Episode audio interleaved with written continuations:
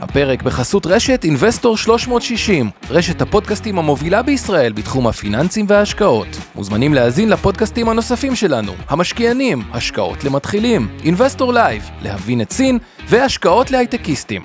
הופק ונערך על ידי שמע, פודקאסטים ויצירות סאונד.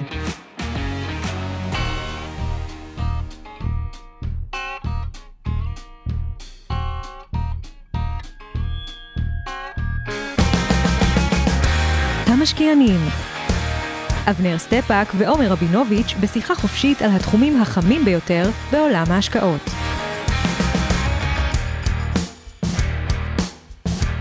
ערב טוב לכולם, ערב טוב לאבנר.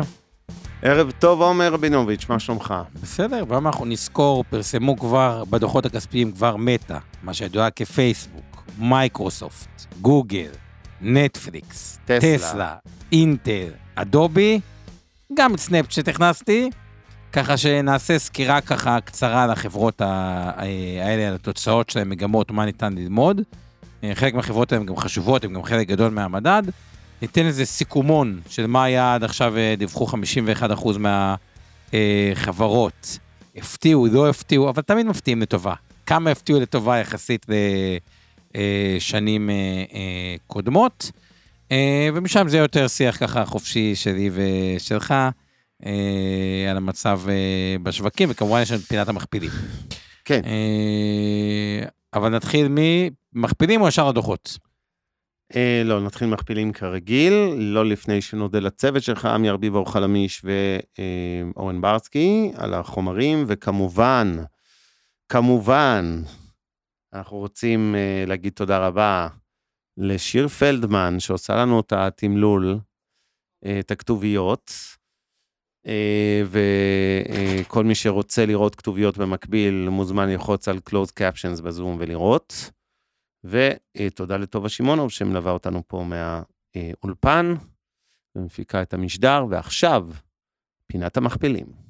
אוקיי, אז באמת, ארה"ב אנחנו מכפיל, עדיין נמוך מ-20, 19.6, נדבר על מכפיל עתידי, זה מה שנהוג בארה"ב, הנסדק 29.2, אה, הראסל 2025. שימו לב, תשואת האג"ח טיפה מטפסת, אנחנו כבר ב-3.98.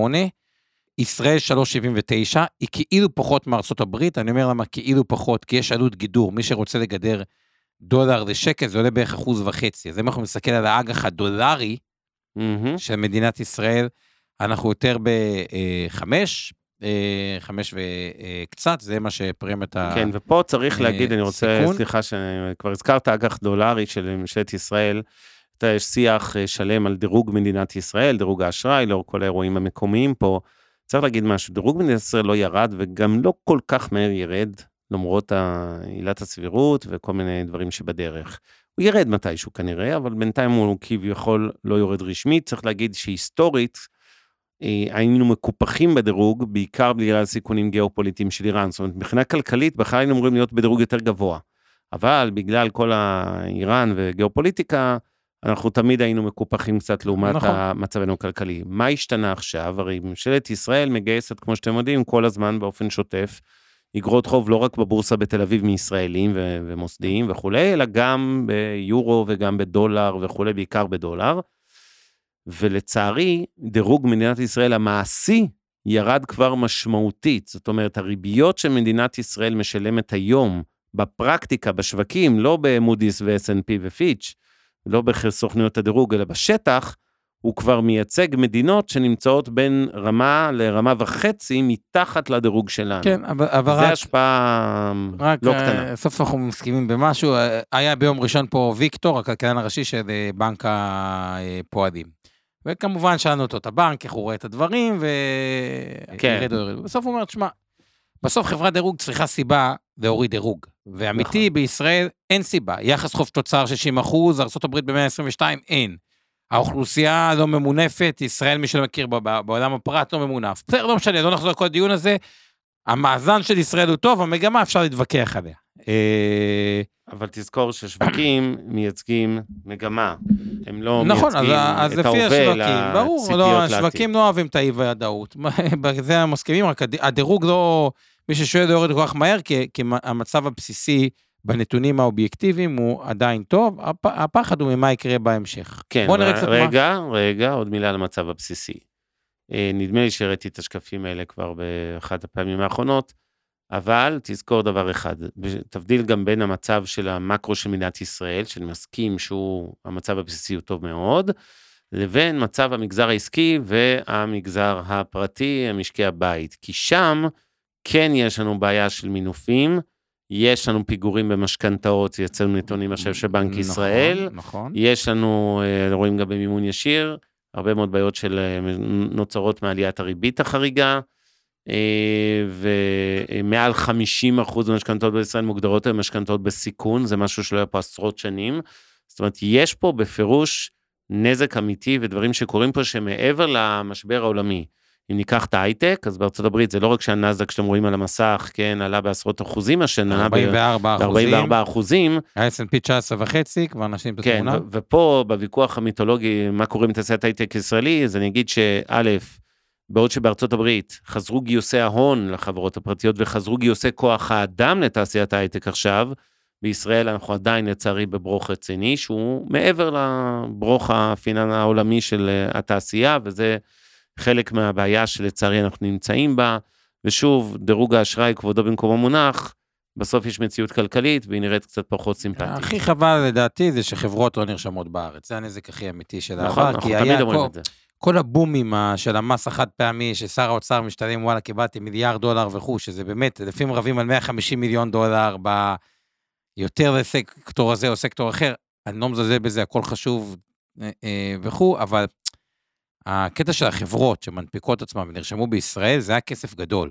נכון. זה כאילו ממש חלק מזה שאנחנו במצב טוב, זה היה זה, וקצת אה, חבל, ואני לא נכנס פה למי אה, אה, צודק, וכל אחד ודעותיו שלו.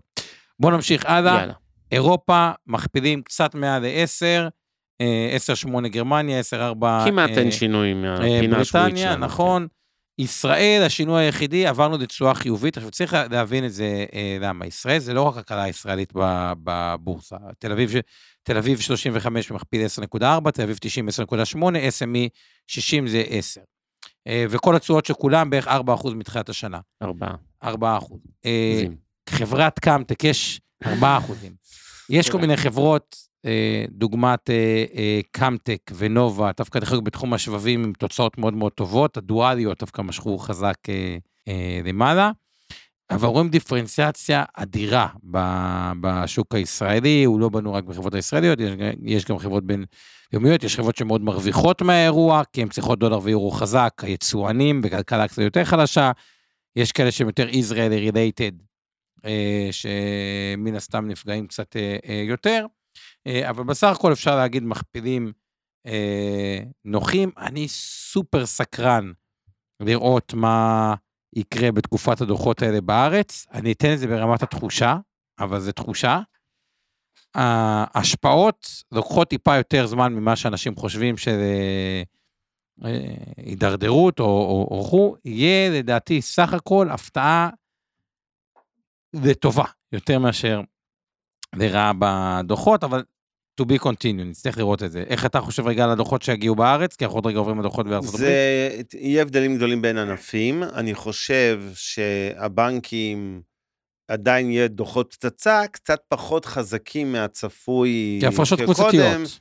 כי יעשו בדיוק גידול בהפרשות, צריך להגיד בכנות, הם גם מעבר לצורך האמיתי להגדיל פוליטית הם הפרשות. צריכים להטיס את ההפרשות פוליטית הם שלהם צריכים כדי בדיוק להראות, קצת. אה, לרכך את ה... יש ביקורת ציבורית, ואתם יודעים, בנק ישראל מנסה, אה, האוצר, כולם לוחצים לכל מיני רגולציות חדשות שיאכפו עליהם את הדבר הבסיסי של לשלם ריבית לאנשים על העובר ושב. ומי שמצופינו או מאזיננו שעדיין מחזיק נכון. כסף בעו"ש, תעשו לעצמכם טובה. הדבר הכי חשוב שתזכרו מהערב הזה, הכי חשוב, באמת הכי חשוב, מחר בבוקר, אתם נפרדים מהעו"ש הזה, מעבר לכמה אלפי שקלים, עשרת אלפים שקל כל אחד לפי מה שהוא צריך לכרטיסי האשראי שלו, אין יותר עו"ש. כן, יש מספיק פתרונות 370 אחרים. קודם כל שאפו לשוק הישראלי, מ-600 מיליארד עו"ש, עברנו ל-370 מיליארד, כלומר, כמעט 40 אחוז מכספי העו"ש של האנשים במדינת ישראל כבר עברו אה, לפקדונות סלש לקרנות כספיות, שזה תעודת, זה יפה, כלומר, לא, ההשכלה עדיין הפיננסית יש עובדת, סכומי עתק. 370, 370 זה מיליארד. המון, 370, אתה אומר רק 370 שלא כפול מקבלים 5 ריבית. אחוזים. אגב, טיעון זה אחד, אגב, הנזקים שזה לא קשור להפיכות ולרפורמות. כן? דיברתי עם ה... רק טיעון אחד לטובת הבנקים, שזה יישמע כן. מצחיק שאני אומר את זה, על הנושא של הריבית, שקשה להסביר אותו, למה לא מחייבים ריבית בעו"ש, הם עושים כל מיני... האמת, לא רוצה להזיק את הבנקים, אבל הסביר לי? למה, אתה יודע שאתה מסכם עמלות עם בנק, בחלק נכבד מהבנקים, לא רוצה להתחייב, אולי זה גם בכולם, זה קופץ אוטומטית אחרי 12 חודשים, סיכמת שאתה לא, הם- הם משלם טענו ריבית. רק ש- נכון? שהריבית הייתה הם לא נמוכה, מצליחים למחשב את זה, את הם כל העולם אפשר הם למחשב, לא את העמלות שלך. יהיה להם הפסדים גבוהים בגין הגידורים על עליית ריבית. כלומר, הוא מגדר את זה שעם הריבית נמוכה, שיהיה לו revenue. לא משנה, יש פה איזשהו משהו מאוד מורכב שאני מעדיף לא להיכנס אליו עכשיו, כי זה לא הנושא של היום. יאללה, נעבור קצת לדוחות אני הכספיים. אגיד שכרמי מפרגן לנו, הוא חושב ש-100 מיליארד ירדו רק בזכות אה, מאזינים שלנו, ש... אנחנו, זרקו את כמה, העו"ש. כמה, לא יודע, 100, 100 מיליארד, אבל... אה, רק- רק תחשבו על, סליחה, תחשבו על מספר 370 שמקבל היום אפס, הוא אמור לקבל קרוב קרוב חמש. לחמישה אחוזים. כן. זה 18 מיליארד שקלים שהציבור בישראל זורק לפח בשנה, 18 בוא נעשה את זה מיליארד זה פר... שקל. אם יש לנו של... אוקיי. שלושה מיליון משקי בית, נגיד בישראל, זה, זה ערימות עתק. שלושה מיליארד משקי בית, למחוק. 18 לחלק לשלוש מיליון, כמה זה? אל תדבר, 6,000. זה 6,000 שקל לפחות למשק- בית, אם לא. יותר. כן. זה סתם כסף שאתם זורקים לפח. בבקשה, תעשו הכל. תעשו הכל ואל תחזיקו כלום בעו"ש. אנחנו לא ניכנס להמלצות מה כן להשקיע, יש מספיק חלופות. לא, עזבו, כבסיס, קרנות כספיות, אתה יכול להגיד, קרן אתה אמרת, כספית, אני לא יכול להגיד וזה, זה. למרות, אתה מתוך פוזיציה, אבל אין פה, כן, זה לא... כן, זה הזמן להזכיר שאת אזהרת הסיכון השבועית שלנו, שכל מה שאנחנו עושים הערב אינו ייעוץ השקעות, אינו תחליף לייעוץ השקעות המותאם לצרכים ונכסי כל אדם מידי יועץ השקעות מוסמך, וכל המניות שנזכיר פה הערב, כל הפנגים האלה, כל הנטפליקס וטסלה ומייקרוסופט וגוגל, בלה, אנחנו מחזיקים אותם עבור תיקי הלקוחות שלנו באינבסטור 360, תיקי ההשקעות וקרנות הנאמנות, ובמיטב בקרנות הנאמנות, הגמל, הפנסיה, ההשתלמות ותעודות הסל, ותיקי ההשקעות והפוליסות שאנחנו מנהלים בקיצור. אה, אנחנו מחזיקים ולכן יש לנו לכאורה אינטרס. אינטרס, כשאנחנו מדברים על אותן מניות, אז קחו אותנו גם בערבון מוגבל, וזה גם כמובן, כרגיל, גם לא ייעוץ ושיווק פנסיוני ש... שלאף אחד ברמה האישית, אבל חבר'ה, תשימו לב. עכשיו, אוקיי. לפני שנצלול לדוחות, אמירה כללית, כי זה חוזר פה כחוט השני בצ'אט שלנו, אנשים אומרים, אוקיי, דוחות סבבה, תכף נגיע לזה, אבל המכפילים יקרים, המכפילים יקרים, גם מכפילי רווח, מכפילי תזרים, זה קובי אומר, אתה לא טועה, המכפילים בארצות הברית הם יקרים. זה נורא נחמד לראות דוחות טובים או מפתיעים, אבל המכפילים הם בהחלט יקרים. תראו, אז בשביל להתייחס לזה, האמת, מי שכבר דיבר על מכפילים, ניקח פה, יש את המכפילים, בואו ניקח עוד מדד כן. אה, נוסף, יש מה שנקרא באפט אינדיקטור. מה זה באפט אינדיקטור? הוא בא ואומר את הדבר הבא. בגדול, השוק האמריקאי, שווי שוק של המניות בארה"ב, צריכות להיות שוות כמו הכלכלה האמריקאית. אה, ויש פלוס ומינוס, כלומר, כל שנות ה-80 זה היה הרבה פחות, כלומר, היינו במינוס סטיית תקן, כן. כלומר, הרבה פחות מאשר ה-GDP. עוד פעם, שווי שוק חברות, לחלק לגודל כלכלה האמריקאית. היום, אנחנו ב-2022 ירדנו, היינו סטיית תקן אחת, היום אנחנו איזה סטייה וחצי מעל הממוצע. מה זה אומר? שגם לפי המדד הזה, אנחנו יקרים. אגב, ב-2021, בשיא הבועה בטכנולוגיה, שאז היו ירידות, היינו בפלוס 2, ב-2000 לפני ההתפוצצות היינו בפלוס 2, שתי סטיות תקן, ב-1960 ומשהו לפני ההתפוצצות, אה, קרוב ל-70, היינו בפלוס 2, כלומר, לפי המדד הזה אנחנו כן באזור היקר. אממה, ומה הביקורת על המדד הזה? כי יש את המכפילים, גם המכפילים בארצות הברית. החברות האמריקאיות היום זה לא רק החברות האמריקאיות. מתוך ה-S&P, בואו אני אתן לכם את המספר הבא. כמה אתם חושבים אינטואיטיבית? אני בכוונה לא אומר ישר את הפתרון, שכל אחד ייקח ככה שנייה לחשוב. באינטואיציה, כמה מההכנסות של החברות האמריקאיות ב-S&P הם מתוך הברית, וכמה מחוץ הברית, מהשוק הבינלאומי. בערך חצי. זהו, אז היום רק 59% בארצות הברית ו-41% באמריקאית. כלומר, זה לא משקף רק את ה... ב- לא באמריקה, ב-. ב- מחוץ מחוץ לארצות הברית, האינטרנשיונל. כן. אה, והחלק הזה כל הזמן הולך וגודל. אז כאילו אומרים, טוב, זה חברות בינלאומיות, אז זה לא רק גודל הכלכלה האמריקאית, מגיע להם גם איזושהי פרמיה על זה שהם מוכרים בעולם. בואו נראה קצת את התוצאות שלהם, ומשם נצלול ככה אה, לשוק. נתחיל במטא. מטא הייתה חברה שהיא, כל הבדיחות, מטא מטא, טה טה טה טה טה טה טה, שחשבו שהיא מחברת צמיחה, הופכת לחברת אה, אה, ערך. אגב, עלתה בשנה האחרונה מספר דמיוני. מה זה מספר דמיוני? אפילו ברמת האינטואיציה, מבינים שהיא עלתה, אבל אם אני אשאל את זה אינטואיטיבית, אף אחד לא חושב שהיא עלתה בשנה האחרונה. פי שלוש בערך, נכון? לא יודע. מהשפל הייתה 90 ומשהו. 168 אחוז מתחילת השנה. כן. אה, מהשפל יותר מ-200 אחוז, הייתה לדעתי קרוב ל-90, היום ב-318, 164 אחוז. עכשיו, למה זה? כי החברה היא נסחרה במכפיל 10, שזה מכפיל של חברת אה, אה, ערך, כי חשבו שזה עסק שזהו, הוא לא צומח. עכשיו, מה אנחנו רואים פה במטא? ההכנסות צמחו ב-11 אחוז, הרווח הנקי צמח ב-16 אחוז, הרווח הנקי למניה, כי גם הייתה רכישה של מניות, צמ- צמח ב-21 אחוז. עכשיו, זה מספר, צמיחה של 21 אחוז, זה חברת צמיחה לכל אה, דבר, גם 11 אחוז בהכנסה, ומה עוד יותר מרשים? זה שאם אנחנו לוקחים את ה-quarter 2 2022 במטא, יש מונח שנקרא monthly active users. monthly active user, כמה כוחות משתמשים לפחות פעם בחודש, זה עלה מ-2.93 מיליארד ל-3.3 מיליארד. כלומר, זה עלה ב-100 אה, ב-100 מיליון או 10 מיליון? ב-100 מיליון משתמשים. תחשבו חברה שצמחה השנה ב-100 מיליון active user, זה חצי מהעולם. אגב, daily user קצת פחות, מ-1.97 ל-2.06, אבל היא צומחת בהכנסות, צומחת ברווח, צומחת ב net income, אפשר להגיד הפתעה לטובה, ואז אפשר להתווכח. עלתה אגב ב-6% אחרי הדוחות, שישה. 6 אחוזים. אה, ההכנסות של פעילות פייסבוק, אה, תזכרו, פייסבוק זה גם אינסטגרם וגם וואטסאפ, שהם זינקו ב-11 אחוז, 11 אה, אחוז. 11 אחוזים, ובודק את הערנות שלך אתה... אה, וכו', ויש עוד כמה נקודות ככה אה, מעניינות ששווה להגיד לגבי זה. יש את ההשקה החדשה של Threads, אני מקווה שאני אומר את זה נכון. גם זה היה קצת בכותרות, היריבות עם טוויטר, התחיל... אה, אמרו גם במטא שזה צוות קטן, לא רצו לקחת עוד פעם הימור גדול כמו על המטאוורס כן. וכו', אבל הופתעו בעצמם. מרק סופרינג אמר, אני הופתעתי בעצמי אה, מההצלחה. מעניין איך זה אה, יתפתח, אבל יכול להיות שיהיה פה עוד איזה הזדמנות גדולה או מנוע אה, צמיחה. אה, עוד דבר, מטא מצליחה לשלוט בהוצאות שלה, אה, שזה יפה, כלומר אם אנחנו עלינו ב-11% בהכנסה, שימו לב, עלינו 21% ברווח הנקי למניה, או 16% אוקיי. ברווח הנקי, גם קנו מניות של עצמם. אה, אבל זה יפה לראות את זה בטכנולוגיה, ונראה את זה בעוד אה, אה, חברות.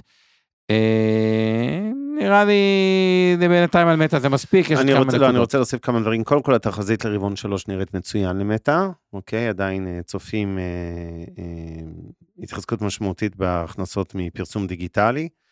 בנוסף, אה, וזה שוב קשור קצת להתאוששות בעולם. בנוסף, היא מרוויחה מהשער חליפין, מה, אה, שזה אה, גם עוזר לה, נקרא לזה ככה, זה כבר אפשר לבנות על זה כפרמטר לטווח ארוך. אה, אני חושב ששנה הבאה גם כל הנושא של ה Reality Labs של פייסבוק עדיין יעיב על צד ההוצאות, למרות שאתה מתאר של ה... כן, רווח נקי החזק עדיין, אה, היא- יש לה הרבה הוצאות, חלק היו, כבר הוכרו כל ה-4 מיליארד על ה restructuring וכולי, אבל אה, חלק כן. גדול מההוצאות זה, זה עדיין, 24 תהיה עדיין שנה. כבדה, הרבה תשתיות, הרבה הוצאות פחת בדוחות הכספיים, כמובן לעוד כוח אדם, כל הריאליטי לאבס הזה עדיין כן, יקשה, ש- אבל... הוציאו עד כה 7.7 מיליארד ומחקו כאילו 3.7 מתוך כן. הפעילות הזאת, מה שאומר שיש עוד למחוק, כי בדיוק. זה עושה, אבל רק לגבי אמרת משהו, כן. שים לב, ב-ad count, פייסבוק לדעתי ב- אה, הורידה ב-14% את הכוח אדם, שזה כן. מרשים.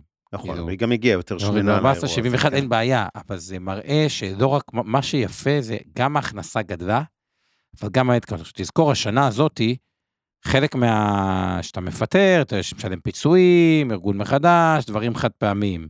שנה הבאה, אתה כבר פשוט תהיה כאילו, אחרי ההוצאות החד פעמיות בגין הפיטורים, ואולי אפילו תראה עוד טיפה כן. את המרג'ן מצד שני, אם יש משהו שלילי בפייסבוק, חוץ מהעניין הטכני שהמניה זינקה מ-90 ומשהו ל-320 דולר, זה שמחירי הפרסום יורדים בקצב יותר מהיר, כן, ממה ציפו לירידה של 11 אחוזים, ירדו ב-16 אחוזים ברבעון השני, כך ש... זה, זה משהו שקצת אה, יעיב, אבל עדיין החברה היא מצוינת. שוב, הבעיה שלי בכותרת היום עם כל המשטר שלנו, שאנחנו סוקרים דוחות שנראים אחלה, סך הכל, אבל כשאתה מסתכל על מחירי המניות והמכפילים, אתה אומר, בסדר, יכול להיות שהחברות אחלה והמניות חרא, סליחה, כן. כן? כי לפעמים הם פשוט מניה, אנשים לא תמיד יודעים את ההבדל בין מניה טובה לחברה טובה. הרבה פעמים... יש איזה בלבול פה, הם לא מבינים, אומרים, החברה פרסמה אחלה דוח והיכו את התחזיות והמניה בכלל ירדה. לפעמים המניות פשוט לא מתומחרות נכון, יש overshooting, זה קורה לשני הכיוונים.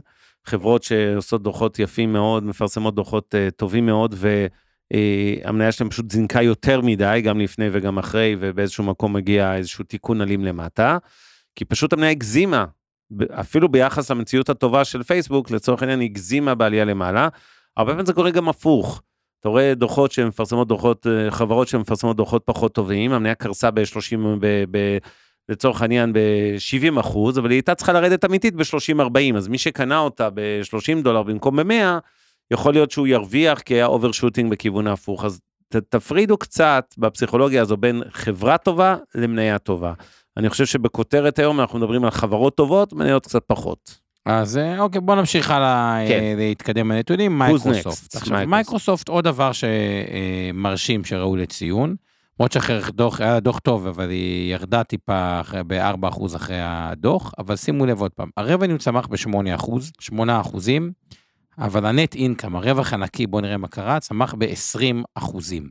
שזה הכוח של החברות האלה, מצליחות לשרשר את העלייה ברבניו, מאוד חזק לשורת הרווח, אה, וזה יפה, צמיחה של 20 אחוז, כאילו זה, זה, זה הרבה ב, בוודאי, ברווח. בוודאי, בחברה כזאת, כן.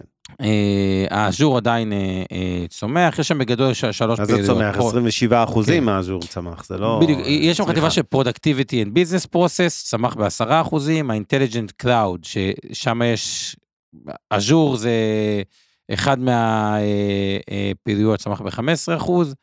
אה, מי שלא מכיר, 15 אחוזים, יש שם גם פעילות של דווייסים ודברים כאלה, זה דווקא קצת ירד, אבל בסך הכל כשמסתכלים, גידול של 8 אחוזים בהכנסה, 20 אחוז ברווח, אפשר להגיד שזה אה, יפה מאוד. כמה אה, אנקדוטות לגבי מייקרוסופט, אחד צריך להזכיר את הנושא של הרכישה של אקטיב Blizzard, שמעניין מה, מה יקרה איתה. אמורה להיסגר, כאילו אמורה, אמורה להיות, מי שמכיר מייקרוסופט היא גם חברת סייבר, גם חברת גיימינג גדולה. ההכנסות גם, מה שיפה ב-8% בשנה, זה כמו אומרים 8% בשנה, אוקיי, בקטנה. אבל שימו לב על איזה הכנסות זה, זה הכנסות של 56 מיליארד. כלומר, תחשבו, כל אחוז זה, זה, זה, זה, זה, זה המון כסף. אה, הרוויחה 20 מיליארד, גם, את המספרים האלה קשה להבין אותם, 20 מיליארד דולר ברבעון זה יותר מהשווי של כל בנק הלאומי, זה השווי של לאומי פועלים ביחד כזה. כן. רווח ברבעון. אה, יחידת הפרודקטיביות, מה שאמרתי, זאתי שצמחה בעשרה אחוזים, למי ששואל את עצמו, יש שם Office, יש שם לינקדאין אה, אה, ודינמיקס, לא רוצה לרדת יותר מדי מיקרו. בוא נמשיך הלאה וזה, אלא אם כן אתה רוצה הערות. כן, כמה הערות להוסיף. קודם כל ה booking המסחרי, המוצרי הבסיס, דווקא שם, זה הנקודה היותר, לא אגיד שחורה, אבל יציב, עלייה זניחה יחסית של... אפילו ירידה קלה, סליחה, של אחוז. 6 אחוז, כן.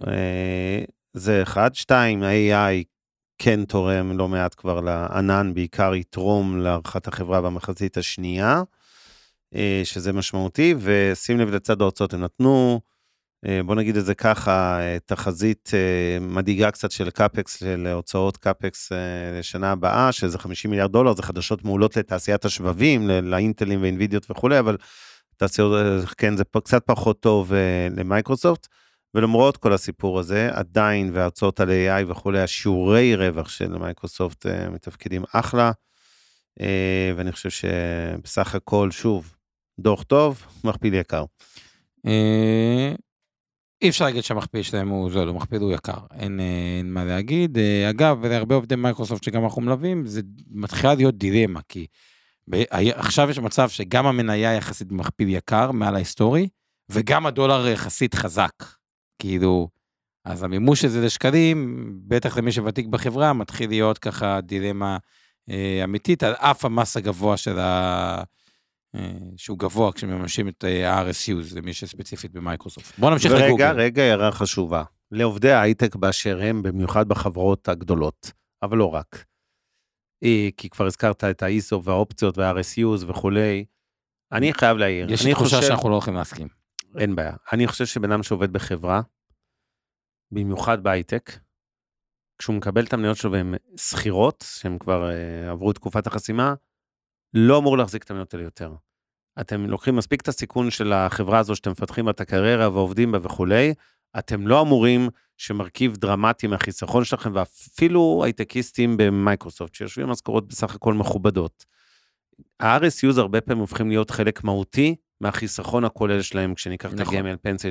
זה לא הגיוני שמכל הדברים בעולם אתם תאמרו דווקא על המניה של החברה שאתם עובדים בה. אין שום סיבה לוגית לעשות את זה, אוקיי?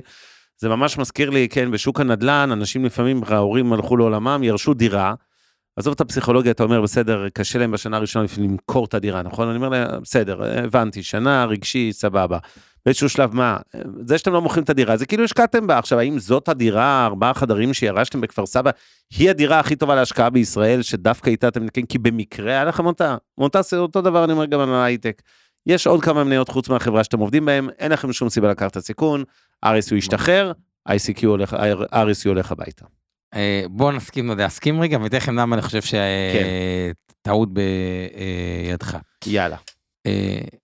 אה, אם זה היה כמו שאבנר אומר שאפשר לקבל את אותו כסף, אני מסכים. יש פה כמה מה זה את נקודות. אותו כסף? סליחה. אה, שנייה, שנייה. השתחרר תן- לך תן- תן לי 50 אלף דולר, מכרת, תש- קיבלת 50 אלף דולר, עכשיו אז תחזיר זהו, את המניות אז זה לא כזה פשוט, כי זה בדיוק הסגמנט של הרבה מאוד לקוחות שעובדים איתנו בכ- בכל ההייטק שאני מלווה, כן. ואני אסביר לך את הדילמה שעומד בפניהם, ואני אגיד לך למה אני חולק עליך כן. חלקית, אוקיי?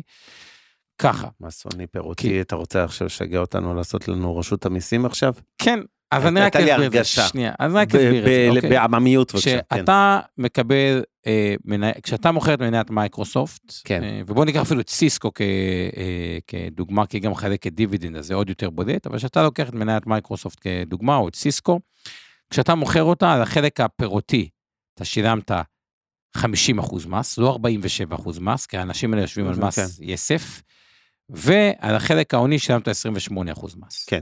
עכשיו, אני לא יודע מה יקרה למייקרוסופט אם תיתן תשואה יותר טובה מהשוק או פחות תשואה מהשוק. מה שאני כן יודע, שלהרבה מאוד מהלקוחות, האלה שאנחנו מלווים, לא תהיה עבודה בגיל 60 עד גיל 67, או מגיל 55 עד גיל 67, כי הם לא רוצים, כי הם לא יכולים, כי השוק בעט אותם, אה, בין אם סיבה טובה שבא להם אה, להחליף מקצוע, ובין אם מסיבה שכאילו לא מצאו את עצמם. ואז יש שם הזדמנות לממש את זה, במקום במס פירותי של 50 אחוז, במס פירותי יותר נמוך, נגיד 30 אחוז, 25 אחוז, 35 אחוז, שזה דרמה.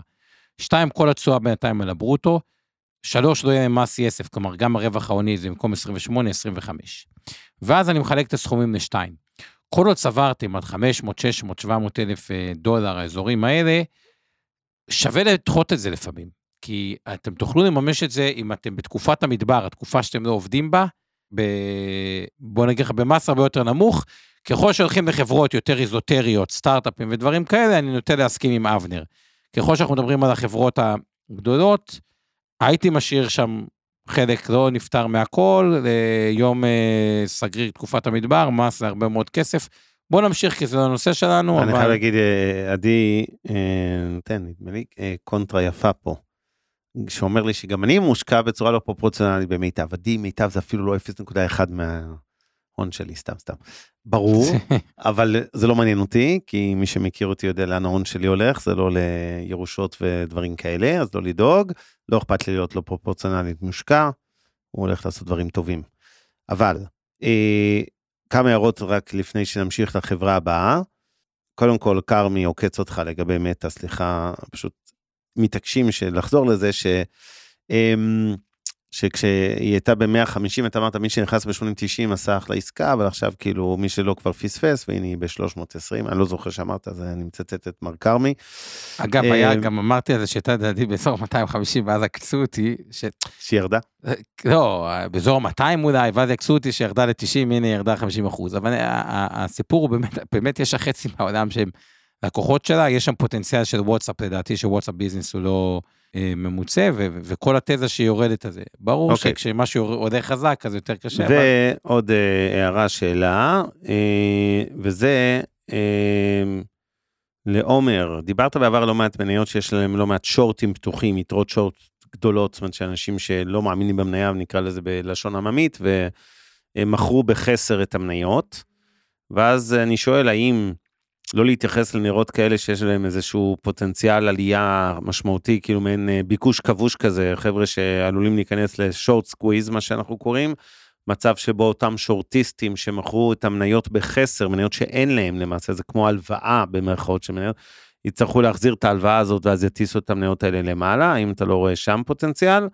אז- אמ, אז אני רק אחלק את החברות האלה. קודם כל, כן. איפה רואים את זה בכל אתר, תכנסו בסיקינג אלפא, תמיד יש מה שנקרא short interest. בתוך ממש, איפה שיש את הגרף הראשי, שורט אינטרס זה כמה מהחברות הן מהחברה, אה, אה, בשורט. סתם, אם אנחנו נסתכל על גוגל, שהיא אה, בתור אה, חברה, אז אתם תראו 0.52, כלומר אין באמת שורטיסטים על אה, גוגל. אם נסתכל על אה, חברה ישראלית, נגיד, שנקראת מאנדיי, אה, שהסמנכ"ל כספים שהיה פה באחד מהימי ראשון לאחרונה, יש 12.58 אחוז מהחברה זה שורטיסטים. עכשיו, את החברות רק אני מחלק לשתיים, אלה בלי המזומן ואלה עם המזומן. מה הכוונה? ספציפית במאנדיי אין החוב. אז, אז אין את הסיכון הזה, באמת יכול להיות פה short squeeze מטורף ובאמת להקפיץ את המניה, אה, בהנחה שהתוצאות שלה יהיו טובות. חברות עם חוב, כדי לפתות משקיעים להיכנס ולהחליף את החוב, הן מוכרות מין מה שנקרא convertible loans. מה זה convertible loans? אג"ח שיכול להתחלף למניה. ואז מה שהם עושים, הם עושים שורט על המניה ולונג על האג"ח. באג"ח, אם המניה עולה הם ירוויחו, ואם המניה יורדת הם גם ירוויחו, כי המניה תרד יותר, וזה חברות שלא יהיה להם ה short squeeze. אז מה שאני אומר, כל חברה שאתם מסתכלים עליה, צריך לבדוק את הדבר הבא. האם יש לה יותר מזומן מחוב, או האם יש לה, לכל מי שמתעסק בשורט, שרוצה short squeeze, האם יש לה יותר מזו, כאילו, מזומן מחוב, או יותר חוב ממזומן? אם יותר חוב ממזומן וזו חברה הפסדית, מאוד בעייתי, לא יש, כאילו, זה הבעיה. בוא נמשיך הלאה לדעתי, או שעוד כן. שאלה.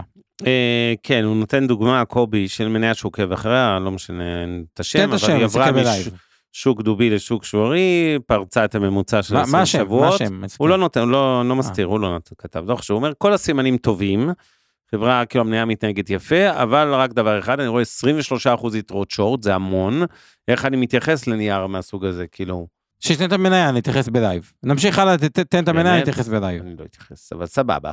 כאילו, אמ, לשיקולים השונים, לא יודע המלצות. זה AEHR, נייר לחברה ללא A- חוב, A-E, HR. HR. נראה לי יהיה קצת קשה להתייחס אליה, אבל סבבה. אמ, עדי, יש שורטיסטים שמחזיקים אופציות ולכן ניתן לממש את האופציות במקום לקנות מניות בשוק. הערה חכמה, קצת מקצוענית לרוב האנשים, אבל סבבה. אה, אה, כן, אה. וצריך להזכיר עוד הערה חשובה מאוד של עדי, וגם קובי אמר את זה קודם בהקשר, מה אנחנו מבזבזים את הזמן הערב על אה, חברות להגיד אה, שיש להם אחלה דוחות, אבל המניות לא, לא, לא. לא, זה- רגע, זה לא בשביל רגע, רגע. עדי אומר דבר חכם. מילא, מכפיל 40 כשהריבית היא, אנחנו בסביבה 0, או בדרך לאפס. אבל כשהמכפיל הוא 40 ואתה מקבל 5 אחוזים וחצי אה, ריבית בכל מיני כלים, אה, בטח דולרים אפילו יותר, אז את מי מעניין לקנות בכלל מניה במכפיל 40? הוא צודק. אה, אז אני רק אגיד דבר אחד. הסיבה שאני עושה סקירה, שעושים סקירה של המניות המרכזיות, היא כי תזכרו את הדבר הבא. זה שוק מאוד מאוד מאוד קשה לרדת כשיש לו תוצאות טובות. קשה לו. כלומר, מומנטום, גם תחשבו זה אני מסכים. פסיכולוגית, ו- ו- ו- ונראה פה מגמה של כל מיני תוצאות אה, אה, טובות. עכשיו, ספציפית לגבי החברה, מי שרוצה להסתכל אחרי זה כ-case study על ה-AEHR, זו חברה שבאמת כל הנתונים מאוד אה, טובים. אגב, עלתה 357% בשנה האחרונה, אה, סכום צנוע. שזה אה, לא מעט.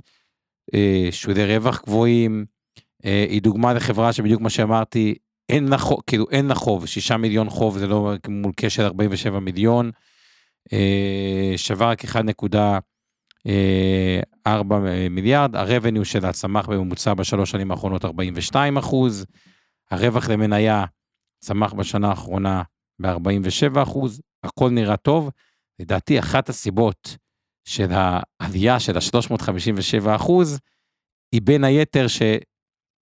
אה, שהיה פה short squeeze וכל מיני שורטיסטים, לא יודע, אולי מנסים להציל את עצמם, ללכת נגד, לא יודע. האמת, סיפור מעניין, מי שרוצה לעקוב ככה כמחקר אחרי זה, אני לא מכיר את החברה הזאתי. אה, טוב, בוא אבל- נתקדם. אפשר לעקוב אחריה, ובאמת דוגמה למין short squeeze לדעתי שהיה פה, בגלל זה הייתה 350 אחוז. אה, יאללה, אנחנו עוברים. לחברה הבאה, דבר. אז אה, גוגל, שימו לב, דיברנו על ההכנסות בפרסום שחוזרות לעצמם, אז אה, בהחלט ה-revenue עלה ב-7 אחוזים, שאתה אומר, טוב, מה, חברת צמיחה, רק 7 אחוזים, אני מזכיר גם גוגל הייתה קצת במכפילים יותר נמוכים, עוד רגע נתייחס לזה, אבל ה-net income עלה ב-14 אחוזים. יש פה non gap, 14. הגאפ אפילו ב-19 אחוזים, זה עוד פעם, זה מראה 19 אחוזים, זה מראה את היכולת, ה... היכולת ללכת ישירות לשורת אה, אה, הרווח. אה, עוד דבר מעניין שההכנסות בכל יחידות הענן של גוגל עלו ב-28 אחוזים, אה, שזה הרבה. אה, ועוד דבר מעניין באופן כללי לגבי ענן, זה, אל תשכחו, זה עסקים שעד לא מזמן הפסידו כסף, כאילו השקעות, השקעות, השקעות, אבל לא הצליחו להרוויח כסף, אה, ופתאום הם גם עוברים להיות מקור, כשהוא גדל בהכנסה, גם למקור שהוא אה, אה, מרוויח כסף, ויש שם מה שנקרא margin expansion, כלומר עלייה בשולי הרווח. אז הענן צמח מאוד ב-28 אחוז, ההכנסות בפרסומות עלו רק ב-3.3 אחוזים, זה 58 מיליארד, הענן זה 8 מיליארד. אה, לגבי אה, גוגל, עוד כמה נתונים אה, מעניינים, אומרים ריבית פוגעת, ריבית פוגעת, אבל תסתכלו רגע על עוד דבר מצחיק, גוגל לדוגמה חברה שיש לה בקופה קאש, בניכוי חוב, אני יודע לכם אחרי החוב, יש לה חוב של 29 מיליארד, אבל יש לה קאש 118 מיליארד. אז תחשבו שרק על ה-118 מיליארד האלה, הם עושים פתאום 6 כן. אחוזים. זה עוד 6 מיליארד דולר. דולר אה, שלא היו אה, שם לפני שנה. אה, לרווח, ובאמת מינו את הסמנכ"לית כספים שלהם למין גם אחראית עכשיו על נושא של אה, איך משקיעים את הכסף הזה, שאתה חושב על זה 118 מיליארד בקאש, זה יותר מכל מה שמיטב מנהלת היום, מיליארד אה, דולר, זה הקאש בגוגל. האמת, יותר מכל אחד מהגופים בארץ שמנהלים כסף, אין אפילו גוף אחד שמנהל את הסכום הזה, שתבינו. כן. אנחנו חצינו אגב השבוע את ה-250 מיליארד שקל. כן, אז נעשה. מסיבה. אז, אבל אה, אני אגיד לך משהו לגבי גוגל. אה, קודם כל צריך להסתכל גם על עסקי הליבה כי זה מה שמעניין. אני חושב שמהדוחות של גוגל ופייסבוק, מה שאנחנו לומדים בעיקר, זה שהמשבר בשוק הפרסום הדיגיטלי מאחורינו. ראינו עלייה יפה במנוע החיפוש עצמו, הכנסות מהמנוע החיפוש, הפעילות המסורתית, פעילות הליבה, חמישה אחוז, הכנסות של יוטיוב, עלייה של ארבעה אחוז, לא ציפו בכלל ל- לצמיחה שם בהכנסות. אה, עוד בשורה טובה שם זה ה-GPT, שככה היה פחד שהם הולכים לאבד הרבה מאוד נתח שוק, לא נראה ככה. אה, בסך הכל נראה שהמחצית אה, השנייה הולכת לראות אה, גם די פגזית לגוגל, כי צ- הצפי הוא להמשך עלייה בהכנסות, אבל אה, עלייה מתונה יותר נקרא לזה בהוצאות, ולכן אני מניח שנראה רווח יפה מאוד במחצית השנייה. זה חלק מההתאוששות המהירה של השוק האמריקאי ובכלל של הכלכלה העולמית. עלתה אמ, 47 אחוז השנה, אבל למרות העלייה הזו, שימו לב, המכפיל שלה הוא 23, אם כן, לא אם יש פה איזה בשורה אחת טובה בכל נורא. הערב הזה, מבחינת תמחור המניה אל מול הדוחות, זה גוגל. זה לא כזה אה, אה, נורא. אה, נטפליקס, נעבור לעוד אה, שחקנית גדולה.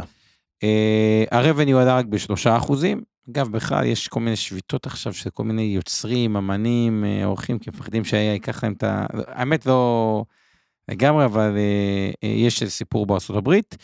אה, אבל שימו לב, ה-Operating Income צמח ב-16 אה, אחוז. סך הכל, ירדה קצת אחרי הדוחות, אבל סך הכל לנטפליקס יש שתי מקורות צמיחה שמעניינים. אחד זה כל השיתוף הסיסמאות ה... שבתור ישראלים אנחנו מכירים את זה יותר טוב מהאמריקאים, כי ישראלים הם שתפנים. גונבי, אה, מה? לא, אה, זה, אני בחיים לא אשכח? את זה. שתפנים, אה? לא הבנתי, שתפנים. לא. משתפים, משתפים, משתפים. ב... אני בחיים אשכח שהייתי בתור ילד, ההורים שעשו את הדוקטור, אמא שעשתה דוקטורט בבוסטון, ואז אה, היינו בארצות הברית בתור אה, אה, ילדים, והלכנו ל... לא משנה אם זה קנטקי מקדונלדס, ושואלים אותך איזה גודל אה, שתייה אתה רוצה. ומבחינת הכוס. לא, ואומרים לך שזה. ריפיל. אז אנחנו שלושה בנים, אומרים ברור? כוס קטן אחת לשלושתנו. כן. ואתה רואה לידך את האמריקאי לוקח משפחה, שלושה שנייה, כאילו, כאילו שלוש שניות כאילו גדולות לכל אחד. אז אתה כן. כאילו אומר אותו, "זה- אתה לא מבין את העם הזה, אוקיי? אבל נכון. מה שקורה, נטפליקס הבינו שלא כולם. לא כולם אמריקאים. עכשיו, המקום הזה של כל האמריקאים ואת השיתוף, אז יש פה עוד מקום קצת לדעתי לשיפור אה, אה, ניכר בהיבט הזה, ויש שם את המודל שהמנויים היותר זולים עם הפרסומות. המכפיל של פייסבוק העתידי על 2027 הוא 28, אז אי אפשר להגיד שזה זול, בינוני מינוס, כאילו, י- כאילו בינוני עד יקר נקרא לזה, אה, במילים אחרות. כן, ושימו לב, עלתה 49 אחוז אה, אה, מתחילת השנה. טסלה, החביבה של אבנר, לה לה לה לא, לה רגע, לה. עוד כמה מילים על נטפליקס לפני תן. אה, טסלה, אז אה, באמת, כאילו, המעבר לפרסום עובד לה לא רע בכלל, שזה החדשות הטובות. אה, שווקים מתפתחים כמו הודו זה הפחות טובות, זאת אומרת, לא צומחת שם ירידה אפילו בקצב ההכנסות. השוק טיפה התאכזב, כי פשוט הייתה אופטימיות יתר, כן, נקרא לזה, הציפיות היו כן. מוגזמות. אה, צריך לזכור שיש אירועי ספורט, שזה כל גזרת הספורט מאוד משפיעה על נטפליקס וכל המכירת זכויות ספורט לאפל ואמזון, ואולי אפילו כל מיני אה, איחודי כוחות שיהיו עם דיסני, אפל, קומקאסט, כל מיני כאלה שחקנים גדולים, זה, זה אתגר משמעותי לחברה כמו נטפליקס. אז אה, כן, זה, זה נראה, אני לא מאוד נלהב ממנה, מכפיל כן, הוא אגב- כאילו סביר, אבל החברה, בוא נגיד, היא יותר מסוכנת כחברה בעיניי מאשר אה, למשל גוגל ופייסבוק. אגב, אם אני אשאל אינטואיטיבית אנשים כמה נטפליקס עלתה בעשור האחרון, אני חושב שמעט מאוד אנשים היו אומרים ברמת האינטואיציה שהיא עלתה למעלה מאלף אחוז. זה רק נכון. מראה כשמגיע מודל עסקי חזק וטוב שיש לו אקספנשן, עד כמה זה חזק. אבל אני משוכנע אני- בלי שעברתי לגרף, שחלק נכבד מאוד מהעלייה, הרוב המכריע שלה היה ב... בשלבים מוקדמים יותר, ולא כשהיא הפכה להיות מניה... אה, אה, תתפלא, מאוד, אה, מ-2017 היא עמדה על... אה, נכון, חלק גדול הוא על 2000 בעשור האחרון, אבל גם מ-2017, אם אתה תיקח את זה כן, כדוגמה, שנים. היא עלתה עדיין איזה 100... מ... 180 ל-440, יש פה איזה פי. שתיים וחצי בשבע שנים, זה לא חריג מאוד, זה נכון, זה יפה. נכון, נכון. זה מעל הממוצע, אבל זה. לא עד כדי כך. אה, אבל עדיין יש לה, היא הפיור פליי על עולם. הסטרימינג. יאללה, טסלה. טסלה, אוקיי. טסלה, אה, יש פה משהו מעניין, אוקיי. ה-revenue עולה בטירוף, פלוס 47 אחוז, זה, זה המון, גם ה net income עלה ב-20 אחוז. אבל פה אנחנו רואים תהליך בדיוק הפוך. מה הכוונה תהליך הפוך? עם כל החברות, ההכנסה שלהם עולה קצת והרווח עולה הרבה. כלומר, הם כבר בשלב של מה שנקרא margin expansion, כלומר, כן. לוקחים את שורת ההכנסה ולוקחים אה, אה, ישירות לרווח. אצל טסלה התחרות על תחום הרכב היא תחרות אמיתית, יש גם את המתחרים הסינים שיש להם product לא רע. אה, ישראלים גם ראיתי יותר ויותר על הכביש את ה-BYD וכל מיני ברור, אה, ביל ג'יימס. אה, שמות, והם החליטו על אסטרטגיה של, אה, שמה שהם עושים בה, הם אה, מורידים מחירים. אה, היו כאלה גם שהתמרמרו על זה, שקנו את הטסלה שהייתה מחיר ה... אחד מהם יושב פה באולפן לדעתי, כן. לא, אני דווקא הייתי עד ההתחלה, שהרגשתי טוב. לפני עלייה. ולפני עלייה. כן, לפני הירידה. חזר, אוקיי. לא בזה, אבל, והיא במכפיל יקר, שימו לב, היא לא מצליחה באופרייטינג, אה, הרווח הנקי של טסלה, ההכנסות עלו ב-47, היא מסרה 479 אלף כלי אה, אה, רכב, במיוחד ה-Y וה-3. אה, הרווח כן עלה ל-0.91 לעומת 0.76 אה, מהבחינה הזאתי, אבל היא נכנסת פה לקרב מחירים. הטענה של אה, מאסק, אומר, עזבו אתכם, הכי חשוב זה market share, יש לנו עוד רכב אוטונומי בעתיד, טכנולוגיה, הרבה, הכי חשוב זה לצמוח ולהצליח לשפר את התפעול ולהוזיל אה, מחירים. אה, תראו, טסלה, קשה להצדיק את המכפיל שלה, ואני אומר דווקא בתור אחד שלא הסכים עם אבנר כשטסלה הייתה ב-300 מיליון והוא חשב שזה אה, בועה, היום היא כבר ב... אה, 840 ו... אה, 850 מיליארד, מכפיל רווח 77. אם אנחנו נסתכל קדימה קצת על הצפי של המכפיל רווח ל-2025 זה 42. תגיד לי, מה, מה רמת השורט שם? סתם מסקרנות, אתה יודע? זהו, אז עכשיו למדו לא לעשות שורטים כנגד אילון מאסק, אוקיי? אז אה, ש- 3.4 אחוז מהחברה, שזה סטנדרטי, זה לא הרבה. אה, מכפיל 42 2025, לא כזה אה, זול, עדיין נתונים יוצאי דופן, תחשבו רק על הרווח המניה בשלוש שנים האחרונות, צמח ב-200 אחוז. יש תחרות בתחום הרכב החשמלי, הוא לא מונופול אה, אה, וכו'. אני חושב שבטסלה יש תקופות שפתאום יש חיתוך, מי שרוצה, פשוט יש תקופות שבהן טסלה היא אחת החברות שסובלת ממאניה דיפרסיה. מי שרוצה ללכת על תזת אה, אילון אה, אה, מאסק, אז אה, הייתי מחכה לאחת התקופות, הדיפ- בדרך כלל עם טסלה מה שעובד ייכנס באחת התקופות הדיפרסיה, רק כדי להבין מתחילת השנה היא כבר בצורה של 141 אה, אחוז, כיף למי שהיה שם, אה, אבל מפחיד להיכנס בדבר הזה. אגב, אה, קשה להצדיק 42 על 2025, קשה לי קצת להצדיק את זה. טוב, אני רוצה להגיד כמה דברים על טסלה, חביבתי, כידוע.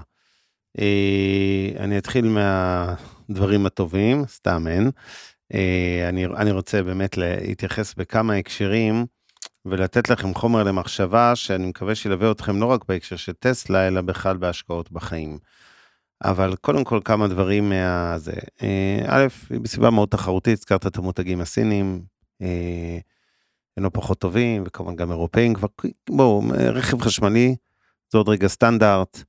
אה, אפילו בישראל, עם כל ירידה חדה שיש כרגע בהזמנות רכב, כן, כמות החשמליות שעולה לכבישים היא, היא גבוהה מאוד, ותמשיך להיות גבוהה, ועוד שלוש שנים כבר נפסיק להתרגש כי לא יהיה כבר בנזין, ובטח לא דיזל, שכבר כמעט נעלם, וזה זה, זה, זה כבר לא יהיה איזה big deal.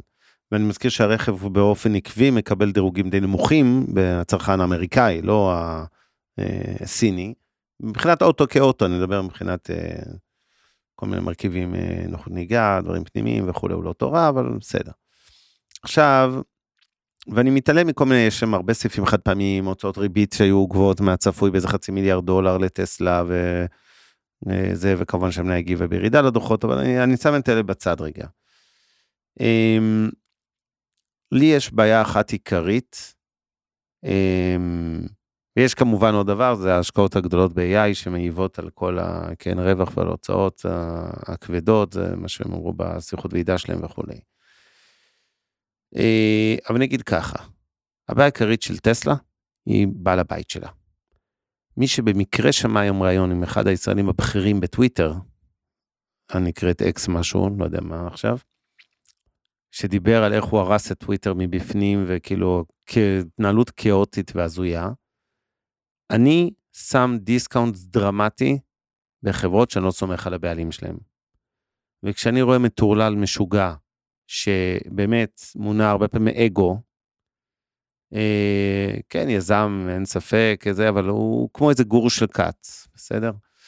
ומרכיב האגו וזה, אני רואה את ההתנהלות העסקית שלו, החל מהרכישה של טוויטר, דרך מה שהוא עושה שם בפנים, ובאמת, כאילו, הזיה אגב, הוא הבין שהוא עשה לדעתי טעות, הוא- כשהוא רכש. אני את לא זה. יודע מה הוא הבין, אני לא, אני לא סומך עליו, אני אומר בשיא הכנות, אני לא יכול להתעלם ממרכיב הבעלים, וכשאני משלב את זה עם מכפיל מטורלל, אז אני מתרחק מניירות כאלה, וזה הכל. אה, אה, אני הערה נוטה. להסכים,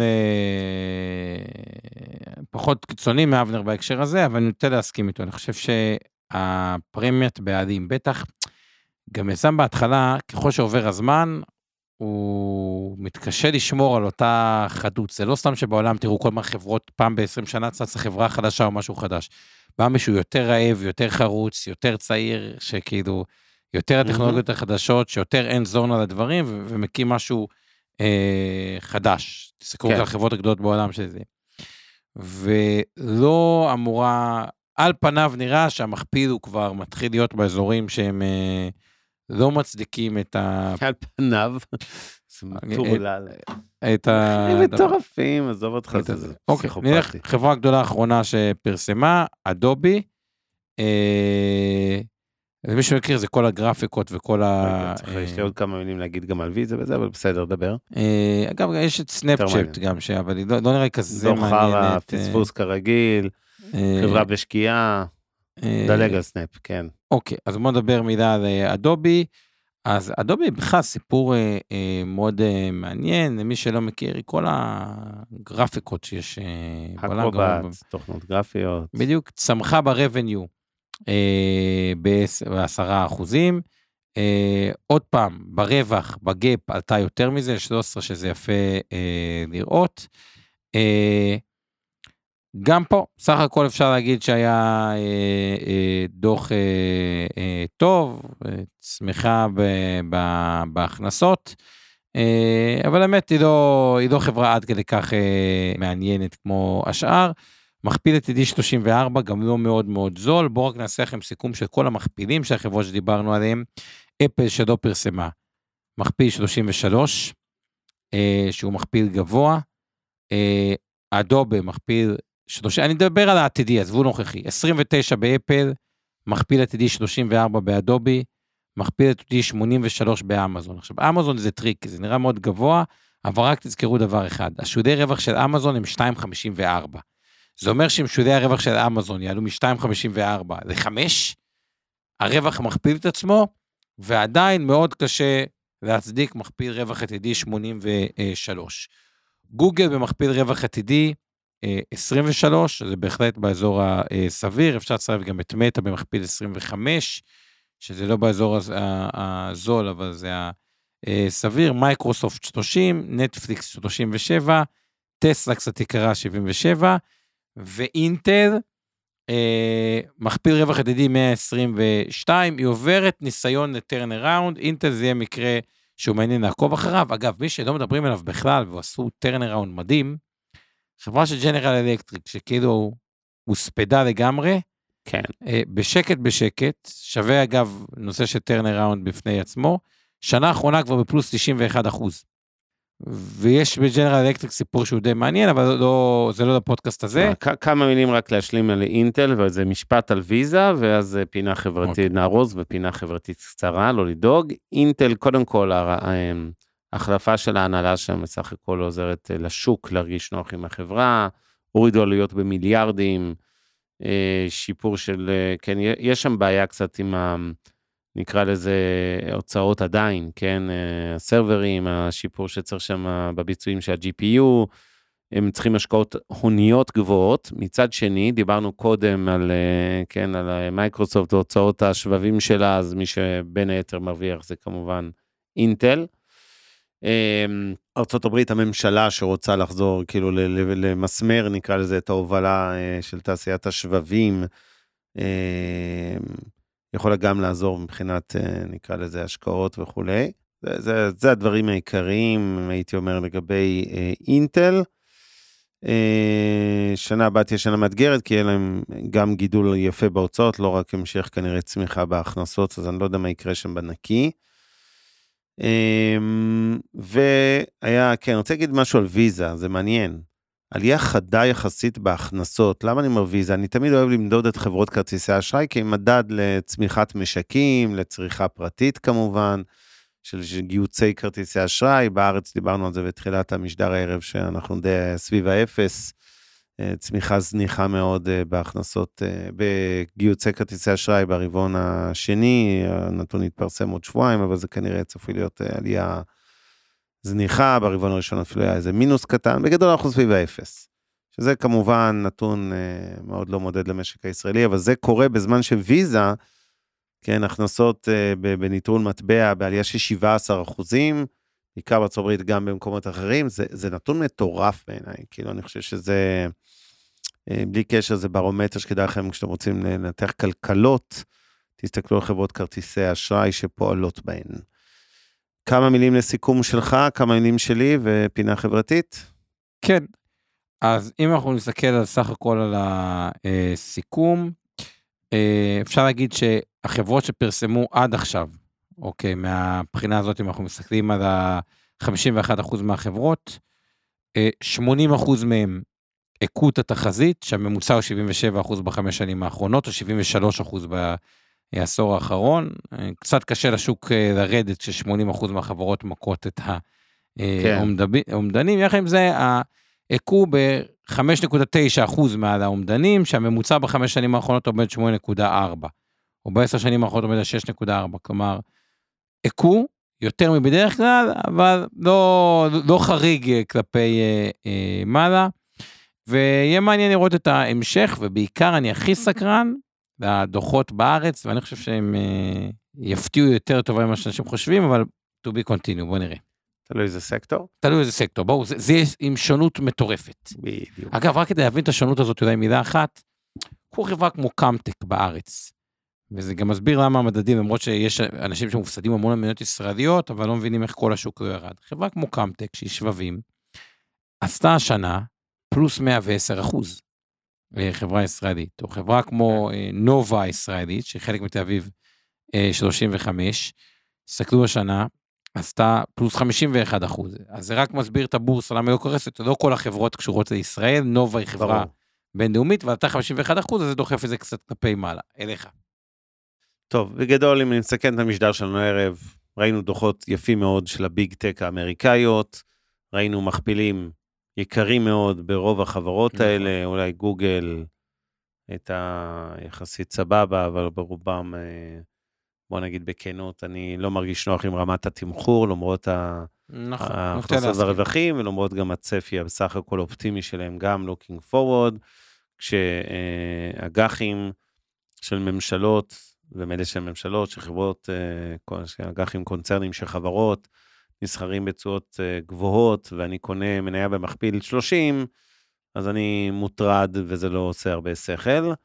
ומפה המקום שלי גם להעיר הערה כללית, אני שוב אדגיש, זה לא ייעוץ פנסיוני ולא שיווק פנסיוני. יש נהירה של ישראלים למסלולי S&P ונסדק, בעולמות, בחסכונות הפנסיונים שלהם.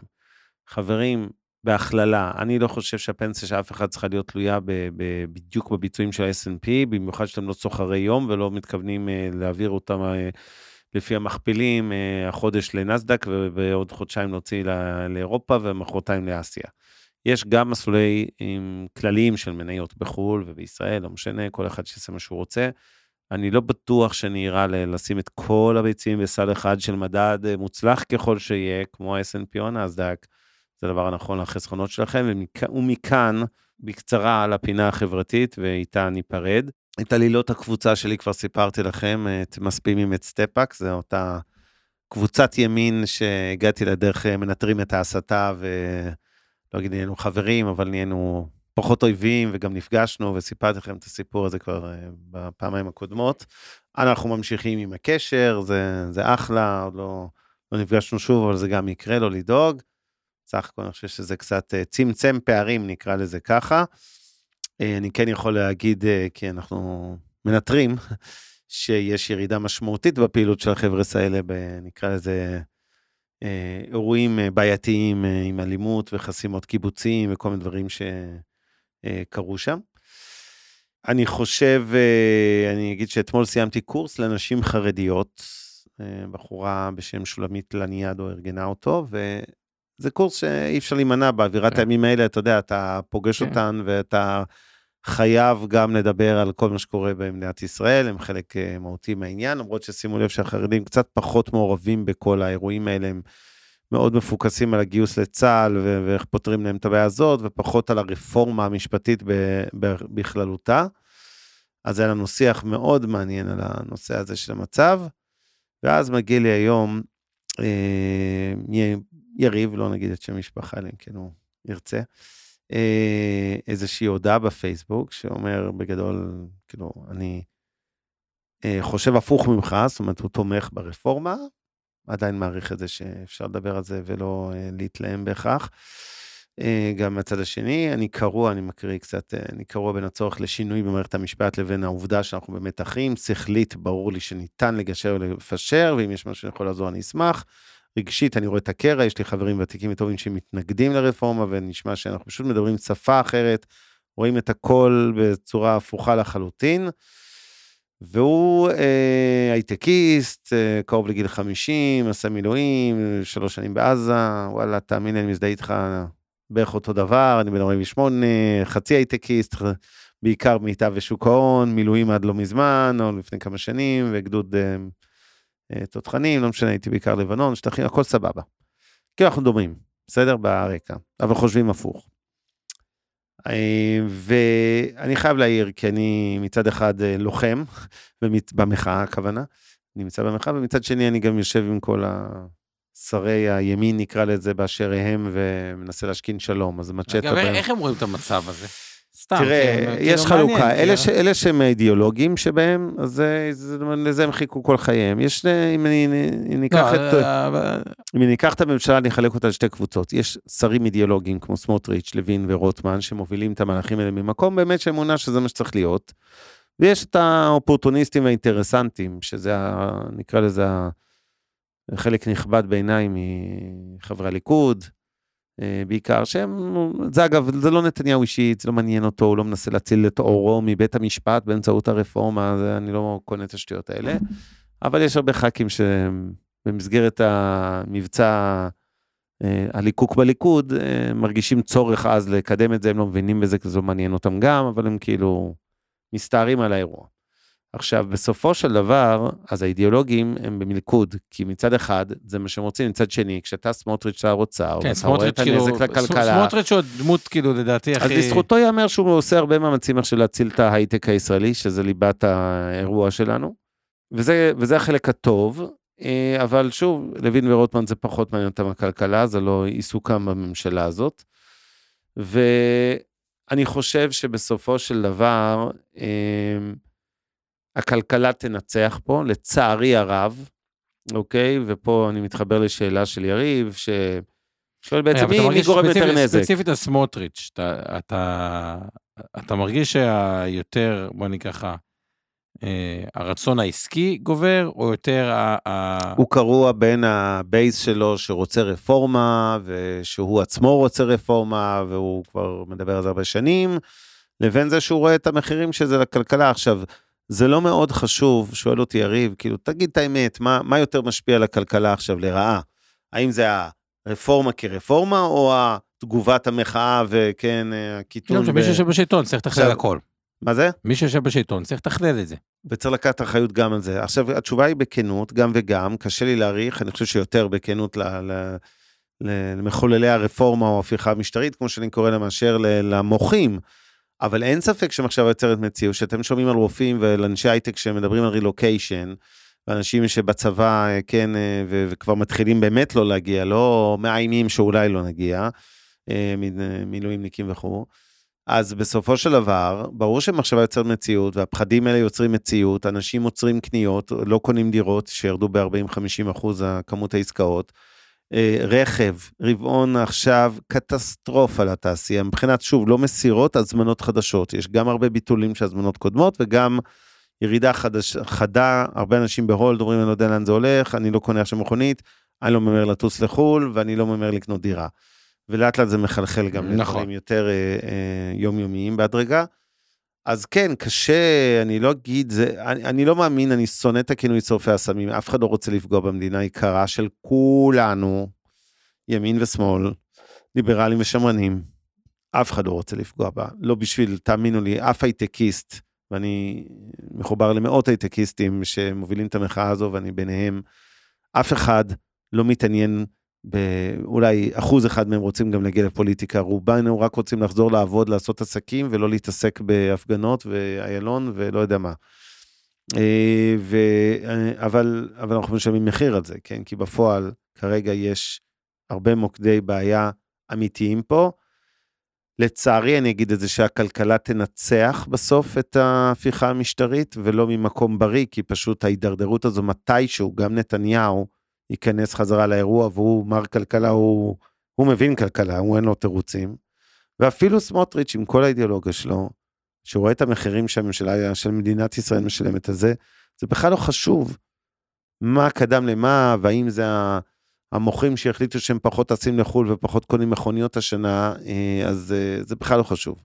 בשורה התחתונה כרגע יש נזק מהותי, ואנחנו תפקידנו, מתנגדים ותומכים, למצוא את הדרך איכשהו לחבר את האירוע הזה בכל זאת ביחד. זה אני מזדהה מאוד. ואני חושב שתוצר לוואי השלילי העיקרי הוא דווקא שנאת החרדים, וזה חבל לי מאוד, זה יותר מהכל. אבל אין ספק שזה נזק אסטרטגי לשנים. לכלכלה אולי אפשר יהיה לשקם אותה מהר, כי כלכלות יודעות להתאושש מהר. אנחנו עוד לא בהתאוששות, אבל זה מאוד תלוי במה יקרה קדימה עם ה... צריך יהיה עכשיו מעצור דרמטי על החקיקה בהמשך בשביל שהכלכלה תתאושש מהר, אבל החברה, להבדיל, ייקח לה שנים להערכתי. זה אירוע הרבה יותר, זה, זה פיגוע חברתי אסטרטגי הרבה יותר גדול בעיניי מהערים המעורבות שהיה לנו במאי 21, אה, שבאמת, אחרי חודשיים כולם חזרו בסדר, לאכול חומוס ביפו ובלוד. אה, כמה שזה נראה כאילו שבר אה, נוראי אז, זה אירוע יותר דרמטי בעיניי, ויותר אסטרטגי, והרבה שדים יצאו מהבקבוק, ואנחנו כולנו, תפקידנו לעזור להם להיכנס חזרה. אז באווירה אופטימית זאת, תעשו טוב, זה חוזר עם ריבית, ניפגש בשלישי הבא בתשע. תודה שהייתם איתנו. תודה לשיר פלדמן, אלופה שתמללה על הצוות שלך, אורן ברסקי, עמי ארבי ואור חלמיש. תודה לטובה שמעונוב שיושבת איתנו פה ומפיקה את המשדר. תודה לך, עומר. all. יום שלישי, תודה לכם, הצופים המאזינים הקבועים שלנו. Thank you very much. לילה טוב. הפרק בחסות רשת אינבסטור 360, רשת הפודקאסטים המובילה בישראל בתחום הפיננסים וההשקעות. מוזמנים להאזין לפודקאסטים הנוספים שלנו, המשקיענים, השקעות למתחילים, אינבסטור לייב, להבין את סין, והשקעות להייטקיסטים. הופק ונערך על ידי שמע, פודקאסטים ויצירות סאונד.